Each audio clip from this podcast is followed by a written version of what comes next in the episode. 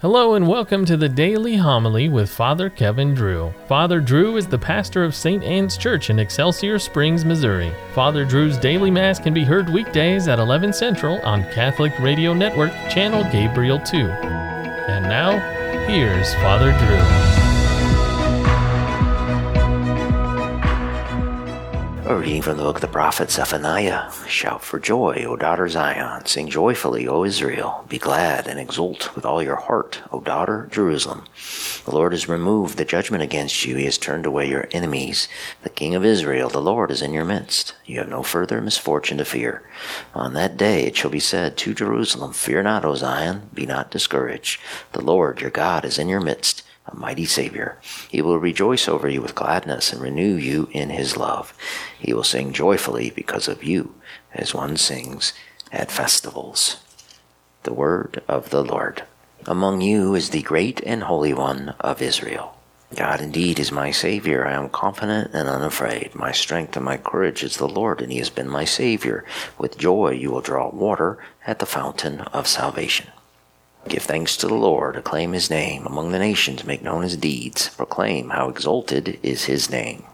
Sing praise to the Lord for his glorious achievement. Let this be known throughout all the earth. Shout with exultation, O city of Zion, for great in your midst is the Holy One of Israel. The Lord be with you. Reading from the Holy Gospel according to Luke.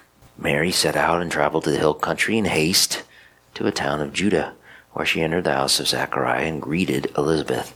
When Elizabeth heard Mary's greeting, the infant leaped in her womb, and Elizabeth, filled with the Holy Spirit, cried out in a loud voice and said, Most blessed are you among women, blessed is the fruit of your womb. And how does this happen to me, that the mother of my Lord should come to me? For at the moment the sound of your greeting reached my ears, the infant in my womb leaped for joy. Blessed are you who believed that what was spoken to you by the Lord would be fulfilled. And Mary said, My soul proclaims the greatness of the Lord. My spirit rejoices in God my Savior, for he has looked with favor on his lowly servant. From this day all generations will call me blessed. The Almighty has done great things for me, and holy is his name. He has mercy on those who fear him in every generation. He has shown the strength of his arm. He has scattered the proud in their conceit. He has cast down the mighty from their thrones, and has lifted up the lowly. He has filled the hungry with good things, and the rich he has sent away empty. He has come to help of his servant Israel, for he has remembered his promise of mercy, the promise he made to our fathers, to Abraham and his children forever. Mary remained with her about three months and then returned to her home. The Gospel of the Lord. After receiving the news from the angel Gabriel that she would be the mother of God, well, what did the Virgin Mary do? Did she call a meeting and announce this good news to the rest of Nazareth? No. Luke wrote, The virgin set out in haste to go help her elderly and pregnant cousin. The translation from the Latin reads, Rising up in those days, she went with haste.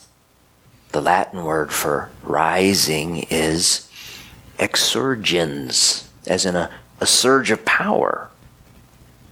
And why wouldn't the virgin have had a, a surge of power? The handmaid of the Lord, full of grace, had just been impregnated by the Holy Spirit. One commentator wrote, How lyrical that is, the opening sentence of St. Luke's description of the visitation. We can feel the rush of warmth and kindness, the sudden urgency of love that sent that girl hurrying over the hills those days in which she rose on that impulse were the days in which Christ was being formed in her. The impulse was his impulse. A sudden urgency of love. St. Bernardine of Siena wrote, What man, unless secure in a divine oracle, may presume to speak with impure, indeed with polluted lips, anything, little or great, about the true parent of God and of man? Whom the Father before all ages predestined a perpetual virgin, whom the Son chose as his most worthy mother, whom the Holy Ghost prepared as the dwelling place of every grace.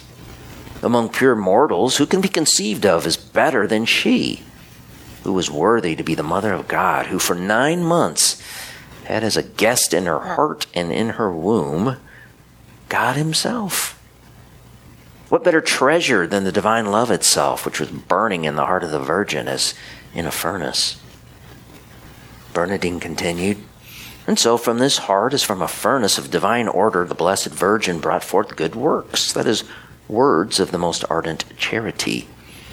For as from a vessel full of the richest and best wine, only good wine can be poured, or as from a furnace of intense heat, only a burning fire is emitted so indeed, from the mother of Christ, no word can go forth except of the greatest and most intense divine love and ardor.